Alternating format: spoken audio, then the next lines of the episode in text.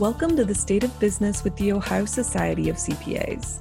I'm Jessica Salerno, Senior Content Manager at OSCPA, and this is the show where we bring you the latest news impacting the business and accounting world from top experts.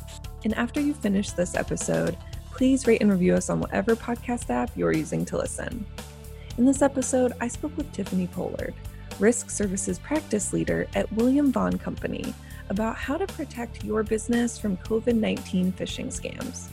We discussed how scammers take advantage of businesses during the pandemic, how companies handle the aftermath once they've realized they've been attacked, red flags to look out for, and so much more. Here's what she had to say. Scammers are so agile when it comes to how to capitalize and make the money that they're doing with regards to this pandemic. So, for instance, we're seeing scammers capitalizing on the concerns of COVID and getting the information of COVID, whether it's the um, dashboards that we want to see, the metrics for who's testing positive, but creating a phishing content that's specific to that fear and sending that to you in a fashion that you're going to want to click and find out that information without necessarily verifying the sender or where that content's coming from or where that link is taking you. So scammers are very good at recognizing new fear and the fast-paced nature that this world is, is currently living through. And another piece that we're seeing is specific to the economic injury and disaster loans. So we're hearing from companies in our area and in the market in general that fraudulent loans are being taken out in companies' names. And they're not finding out about this until they're going to pull a new loan or their bank in banking institution is currently going through and assessing what liabilities they have outstanding. That's interesting. That's something that I've not heard before. Are, are you hearing how they're handling this? Like what what would they do next? Well, one thing we're doing here at William Vaughan is we're sending out a notification or an article to all of our clients and the general population on what you could be doing to one, prepare yourself for if this were to happen to you and what to do reactively. So, one thing that we're suggesting to companies and individuals is you know make sure that you have monitoring of your credit for your business and for you as an individual. And you can set that up with any of the three major credit reporting bureaus. Also, make sure you're working with your banking institution, making sure that you're taking advantage of what security monitoring and transactional fraud assessments that they have that they can then notify you when something like this were to occur. You can also make sure you have your cyber insurance together, identity theft insurance together, things that can be um, one proactive for you to make sure that you have those plans in place that if this were to happen you have coverage but also reactive so they can help you through this because it's a very stressful thing to occur. And you want to make sure that you have a good plan in place so that way you're not reacting in fear but reacting in confidence that you've planned for something like this that could happen and you're doing the things that you need to be um, one securing yourself in your finances, but also your businesses. And another thing that we're recommending to be done is that if this were to happen to you, that you make sure you have a security assessment done of your IT infrastructure. And the reason we're suggesting that is, you know, you've had now a financial compromise, and we don't want you to have also a business compromise on your IT systems that let's say one of your credentials were also compromised and that's why this fraud occurred. So making sure that that then doesn't lead into additional security threats for your company, you know, we want to make sure you're covering all bases. Absolutely. And I think that you definitely touched on some of them just now, Tiffany, but are there any other, you know, red flags that an organization should look out for when um, dealing with this kind of stuff? You know, anything that should set off alarm bells for them? Absolutely. So specific to the EIDL loans, um, we're not at the point yet where you're going to get necessarily late notices for payments on outstanding debt that you did not know of. But those are things that you know you'll want to check for your credit reports and monitoring of those reports. But of course, phishing is still something that is ever so prevalent. So you should be watching for those emails that you just don't recognize or we're not expecting. Um, we're having so much more communication via emails or texts. So instead of being able to walk down the hall and talk to one of your team members and verify content or just talk through content face to face, we're now doing a lot of emails.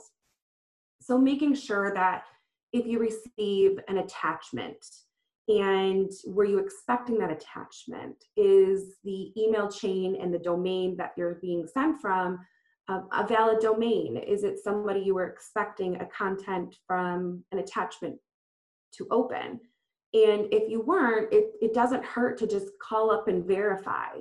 Um, i always say trust but verify because you don't want to be on the receiving end of a malware or something of a credential being compromised which then turns into something you know more concerning when you have to deal with um, data being uh, compromised and making sure that you know you're being secure.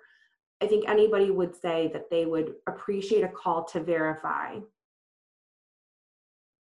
And you just mentioning you know obviously our the way people communicate now it's a lot virtual than before when you were in the office which makes me curious is are you hearing anything um, in regards to zoom and you know these like video meetings and and how the increased use of this technology is impacting these scams. We saw it at the very beginning with zoom in regards to people getting onto zoom calls that were not supposed to be on there. So whether they were being disruptive and making a scene or of course you want to be cognizant of the fact that you're conducting business now virtually and you don't need to have people listening into things that they should not be aware of or have a need to know. So, Zoom initially was a concern from that fashion. Now that passwords have been added onto Zoom meetings, that has been remediated to a good point. Um, but we're also seeing cyber criminals take advantage of this from a phishing content. So you may receive a Zoom link that you're expecting to get on for a Zoom call, but maybe that was a malicious link that was sent to you and you're just quickly looking through your emails, you see the Zoom invite, you quickly click on that link, and now all of a sudden you have malware on your computer. So I take this back to that trust but verify. Um, be mindful with what you're clicking, checking the link to make sure by hovering over it, where is it going to take you just so that way you're not accidentally clicking on that fake Zoom link and then getting that content that's more malicious that you otherwise obviously were not looking for. And I'm curious, what are you hearing from your clients? Are they telling you that they're experiencing and seeing these things, or is this something that they've, you know, heard about but hasn't really impacted them yet? No, so unfortunately, we are hearing things um, within our community. It's the unfortunate world that we live in, um, especially with that EIDL loan instance I gave earlier. That fraudulent activity is occurring. It's it's really unfortunate. Cyber criminals they make good money when it comes to this, and we're seeing that in recent reports that said you know, back in 2015, I think they were making close to $3 trillion worldwide when it comes to their estimated revenues and we're expecting that to grow to around 6 trillion by 2021 so so long as cyber criminals have a profitable organization or they're meeting the agenda that they're working towards um, we're going to continue to see this risk within our community and of course worldwide. And do you think now that we you know it's not it's not april it's not may um, we're a, a, good bit into this pandemic that most business owners are kind of a, at least aware of these scams and kind of know hey like i should probably look out for this stuff or do you think for a lot of them it's still like oh my gosh i had no idea about this.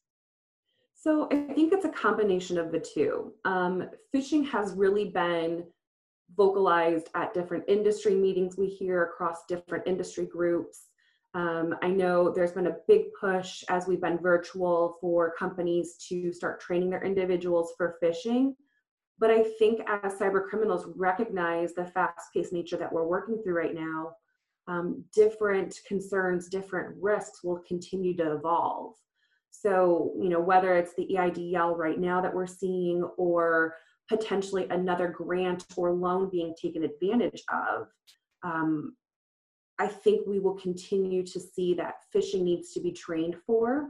And there are definitely programs that can assist with this. But at the same time, being aware of the risks for your industry and monitoring those different contents will be so important as we continue to navigate this. And I know earlier, Tiffany, we talked about red flags, but would you say there's anything else, you know, business owners can do to kind of avoid maybe these scammers even, you know, reaching out to them? I mean, definitely train. Train for this to happen. Make sure you're doing your fish trainings. Uh, make sure you have security plans in place um, and best practices that you can train your employees on making sure you have the right tone at the top to ensure that um, the controls that we have in place within our business are known. And one thing that I, I highly recommend is you are expected to make sure you have certain security parameters in place as you work. But also, if you practice that from a personal level, so making sure you have two factor authentication on just your personal email or making sure that you've got your router set up at home with appropriate security parameters. And if you don't know how to do that, ask for help to make sure you do because I really highly suggest that while we work so hard to be secure as individuals at our companies, if you translate that to your personal life as well, it only solidifies the fact that you recognize security as a risk and you recognize the risks that we live in from a virtual world and you really harden those skills and those um, security frameworks that you know we push so hard from a security perspective you know home and and work life and i love how you you phrase that you know like recognizing risk because earlier when you were mentioning that a lot of these scammers right now are kind of playing on people's fears a fear that so many people have with the pandemic you think oh man it's like hard not to kind of um, not to get taken advantage of because a lot of people are fearful of these things. But i love that perspective of recognizing risk and i think it it brings in some it makes you feel at least like more in control of the situation. Absolutely. Trust but verify. Be mindful when it comes to the work that you're doing. We are such a by nature you know wanting to help one another and respond quickly because you want to make sure everything keeps moving as we adjust to this world right now and, and how we're working and where we're working from. But you know slow down take the time to you know verify a sender look at the links uh, make sure you have the different alerts and notifications from your credit score or reporting um, venues whether it's from your bank just to make sure you can do the best that you can do because that's just what we can do right now the best that you can do and do you think that these type of, you know, pandemic related scams, like we just talked about, playing on people's fears um, about COVID, will become more common as the pan- pandemic continues to go on? I do. It's an unfortunate thing, but I do think it will continue in one fashion or another, whether it's new phishing tactics based on new content that's coming out to push the fear, or if it's new grants, new loans, new programs um, being um, sent out from whether it's state or federal governments. It'll be just different ways for those fraudsters to continue to look for ways to exploit them. And do you think that, you know, over the next few months that this type of activity will evolve into something else? Or do you think we'll continue to see um, it done in the fashion that you and I have been talking about? Well, I think that's a really great thing to look at is what's coming up. And of course, we're speaking to about the businesses, grants, loans, and phishing, but something else is coming up here soon, and that's the holidays. And we are going to probably see a lot of people do a lot more online shopping.